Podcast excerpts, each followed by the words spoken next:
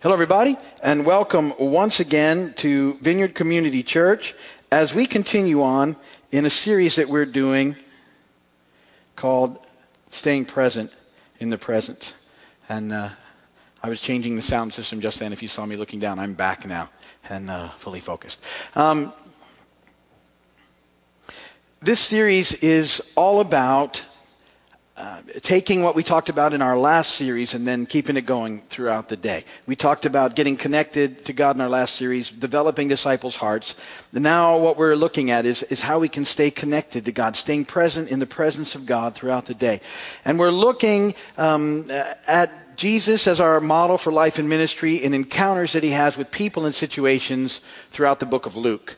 And uh, from that, we're learning some things about what it means to stay present in the presence. We, we started by looking at Jesus' baptism a couple of weeks ago. We, we talked about the importance of knowing that Jesus lived and died and lives for us. We talked about the Holy Spirit filling us and leading us and guiding us. We talked about God's timing and plans being better than our own and that we can trust Him. Um, Last week, we looked at the tempting of Jesus in the wilderness. We talked about the importance of spending time in the Word of God and uh, being able to recognize the tricks and the traps of the evil one and how Jesus will help us to avoid and overcome them.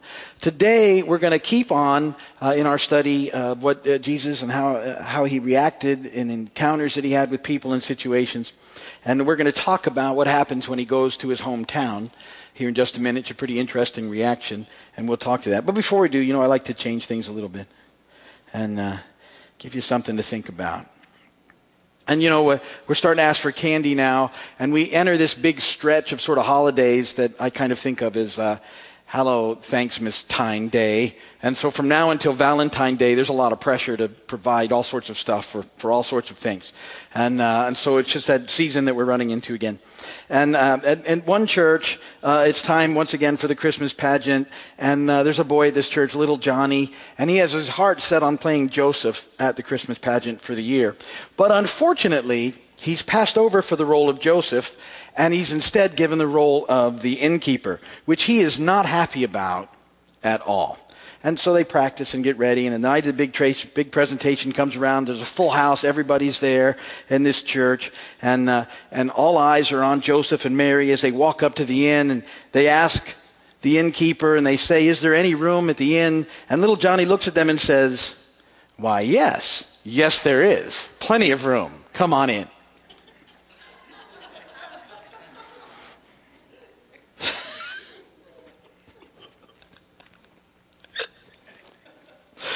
Sorry. To dwell on that for a while.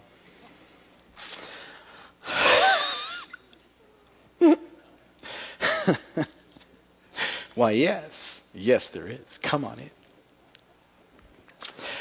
Luke chapter 4, verses 14 through 30 is the scripture reading today. Put here, fortunately, on purpose. It'll be in your bulletins. You can read along in your Bibles if you want, or it'll show up overhead as well. Luke 4:14. Jesus returned to Galilee in the power of the Spirit, and news about him spread through the whole countryside. He taught in their synagogues, and everyone praised him. He went to Nazareth, where he had been brought up, and on the Sabbath day he went into the synagogue, as was his custom. And he stood up to read. The scroll of the prophet Isaiah was handed to him. Unrolling it, he found the place where it is written, the Spirit of the Lord is on me because he has anointed me to preach good news to the poor. He has sent me to proclaim freedom for the prisoners and recovery of sight for the blind, to release the oppressed, to proclaim the year of the Lord's favor.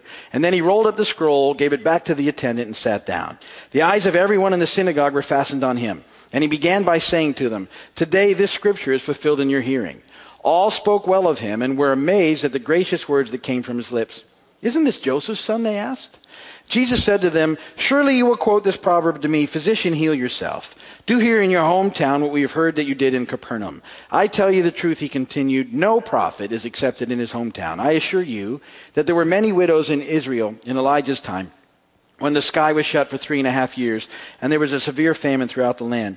Yet Elijah was not sent to any of them, but to a widow in Zarephath, in the region of Sidon. And there were many in Israel with leprosy in the time of Elisha the prophet, yet not one of them was cleansed, only Naaman the Syrian. All the people in the synagogue were furious when they heard this. They got up, drove him out of the town, and took him to the uh, brow of the hill on which the town was built, in order to throw him down the cliff. But he walked right through the crowd and went on his way.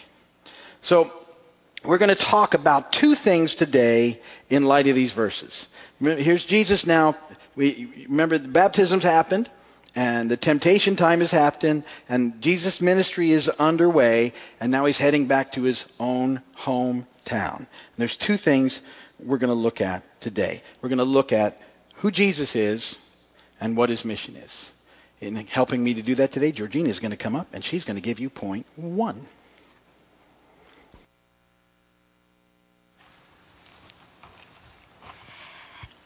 Okay, point one. Who do you say that Jesus is? Who do you say Jesus is? Okay, so the whole context of this is that um, Jesus goes back to his hometown and he unrolls, you know, the scroll is given to him because he stood up to read and um, it's given to him and he starts to read and he starts to read from Isaiah. Um, the Spirit of the Lord is on me because he has anointed me to preach good news to the poor and to proclaim the year of the Lord's favor. Then Jesus tells them, Today the scripture is fulfilled in your hearing. What Jesus was doing was making a very bold statement. He was telling them that he was claiming that he, the carpenter, was really the Son of God, the one that they were waiting for. And um, initially, the listeners were very uh, were in awe of him. They thought he spoke very well, and they kept, but they kept thinking, you know, isn't this Joseph's Joseph's son, the one who, you know, is a carpenter down the road. Um, as we can see in Luke 24, 22, they say this. They say, isn't this Joseph's son? They asked. They know, they see, they have known him as a child. They have seen him grow up. He had lived among them. Were they now to think that Jesus was the Messiah, the one promised to them? Long ago. And today, we and many people face the same dilemma. Uh, many have thought of Jesus as a good teacher, a good moral man, um, even some sort of prophet from God. But Jesus claims and proves himself to be much more than that. Jesus makes it clear that he is the Messiah, the Son of the living God. So, who do you think Jesus is? Let's look at the, an encounter with Peter in the Gospel of Matthew. It's chapter 16, verses 13 and 19. It says, When Jesus came to the region of Caesarea Philippi, he asked his disciples, Who do people say the Son of Man is? They replied, Some say John the Baptist, others say Elijah, and still others, Jeremiah or one of the prophets. But what about you? He asked. Who do you say I am? Simon Peter answered, You are the Christ, the Son of the living God. Jesus replied, Blessed are you, Simon, son of Jonah, for this was not revealed to you by man, but by my Father in heaven. And I tell you that you are Peter, and on this rock I will build my church, and the gates of Hades will not overcome it. I will give you the keys of the kingdom of heaven. Whatever you bind on earth will be bound in heaven and whatever you loose on earth will be loosed in heaven. The answer to the question of who Jesus is is Jesus is the Christ, the Messiah, the anointed one, the Son of the living God.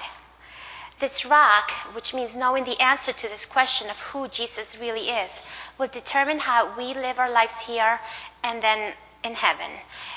It is the foundation of a life lived in Christ and allows us to stay present in the presence. In the presence. With this in mind, Pastor Steve will continue with point number two. Thank you, Georgina. Point number two. Don't let the things of men distract you. This is really important. Don't let the things of men distract you from what's really important. This will happen to you in so many situations in life where uh, it seems as if what's going on around us is more important than what's really happening in the kingdom of God. And it's a distraction. It gets us off track. It gets us off course. And it, and it keeps us from moving into the life that we're called to. Look how easy it is to get distracted by, um, we're just going to look at the next recorded conversation between Jesus and Peter. Now remember, Peter has just been given by God the answer to the most important question ever. Who do you say that I am? And, G- and Peter got it. And God's the one who gave him the answer. God gave him the answer. You're the Messiah, the Christ, the anointed one, the one we're come that we've been waiting for. Peter gets it. So, um, just a quick word about Peter. Peter, um, we know from our encounters, our, our time reading in the scripture about Peter, Peter um, was in this struggle about who was the greatest in the kingdom of the guys that were hanging out with Jesus, which one of them was the, the number two guy. And uh, it was a pretty much ongoing ba- debate between Peter and John and James. Um, and um, this was a constant sort of thing. So at some level, Peter's pride's going to pop up here uh, and get him in a little trouble because, hey, Jesus just looked at him and said, God told you that. You got the answer. I think, and really, that would feel pretty good, right? I mean, don't you, uh, have you ever felt like God's given you some wisdom on something and you knew it was sort of a God thing and you, you, you can't help but feeling a little bit better about it. But we can get in trouble pretty quick if we start getting proud. Watch what happens with Peter. Matthew 16, 21 through 26. From that time on, Jesus began to explain to his disciples that he must go to Jerusalem and suffer many things in the hands of the elders, chief priests, and teachers of the law, and that he must be killed and on the third day be raised to life. Peter took him aside and began to rebuke him. Never, Lord, he said, this shall never happen to you. And Jesus turned and said to Peter, Get behind me, Satan. You're a stumbling block to me. You do not have in mind the things of God, but the things of men. That's a huge difference from what had just happened. And I imagine it was pretty deflating along the way. Jesus then said to his disciples, If anyone would come after me. He must deny himself and take up his cross and follow me. Whoever wants to save his life will lose it, but whoever loses his life for me will find it. What good will it be for a man if he gains the whole world yet forfeits his soul? Or what can a man give in exchange for his soul? How did the enemy get Peter distracted? Peter knows the answer. Peter knows the truth. He's figured out that it's Jesus. God told him, and we know the truth. What does the enemy use to get us distracted all the time? The things of men. Peter had in mind that he wanted to be the number two guy in a earthly kingdom, in a political system that Jesus set up where Jesus would be king, but the disciples would be running everything. And, and he's already figured out the answer. He's probably got his eye on a nice condo there in Jerusalem. He's just waiting for the time to get moved in, to take his proper place. And now here's Jesus saying, I'm going to die soon. And he's like, no, that doesn't fit in with my plans at all. And, and Jesus said, you, you don't have the things of God in mind. You got the things of man in mind we got to be so careful because it's a constant. We live here among it, and it's very hard not to let it be the focus of our lives, but it's not. He is. The kingdom of God is our focus. We have to keep our eyes on Him. Um, he makes it clear, Jesus does, that our focus needs to be on the things of God to stay present in the presence and experience real life. Whoever loses his life for me will find it. What good will it be if a man gains the whole world yet forfeits his soul? So Peter get, gets his eyes off of Jesus and onto the things of the world and loses sight of what's really important. He stops thinking about what God's up to and he gets his own agenda in the way. He's trying to make his own life work the way he wants, and that's not where the real and abundant life of Jesus is found. Real life, now and forever life, is found in following Jesus and staying present in his presence. So that's who Jesus is and why it's important to keep focused on him. Okay, next thing I want to talk about, and said two things, is the mission statement of Jesus. Georgina, come on up and give us point number three, please. Okay, so point number three is Jesus' mission statement. Jesus' mission statement. I looked up the definition of mission statement just because I know a lot of us talk about it and I hear it a lot, but it's a statement of the purpose of a company or organization. It's the reason for existing. I like that when I think about Jesus, the reason for existing. Okay, so we, you know, we talk a lot here about our mission statement, the church's mission statement, and the mission statement that we have is one more. It's being able to save one more for Jesus, being able to bring one more into relationship with God. Jesus also had a mission statement, and he told us that in Luke 4 18 through 19. He said, The Spirit of the Lord is on me because he has anointed me to preach good news to the poor. He has sent me to proclaim freedom for the prisoners and recovery of sight for the blind, to release the oppressed, to proclaim the year of the Lord's favor. So, who and what are we talking about when we talk about preaching good news to the poor? Well, the poor is, are, is um, described as a destitute of wealth, power, influence, position, honor, the needy and the helpless, someone with absolutely nothing to offer. Jesus came to preach to them, to let them know about the good news. Now, um, the second part, he sent, um, God has sent me to proclaim freedom for the prisoners or captives. Other definitions have it as captives. That's to, that literally means to be being held captive or captured at spear point. It's people who are unable to free themselves. That is, who escape is not an option. Blind, he came for the to give sight to the blind. The blind are the physical, physical are those with physical or mental blindness. The root word can mean clouded by pride, clueless, without direction, unsure of what step to take, to take next.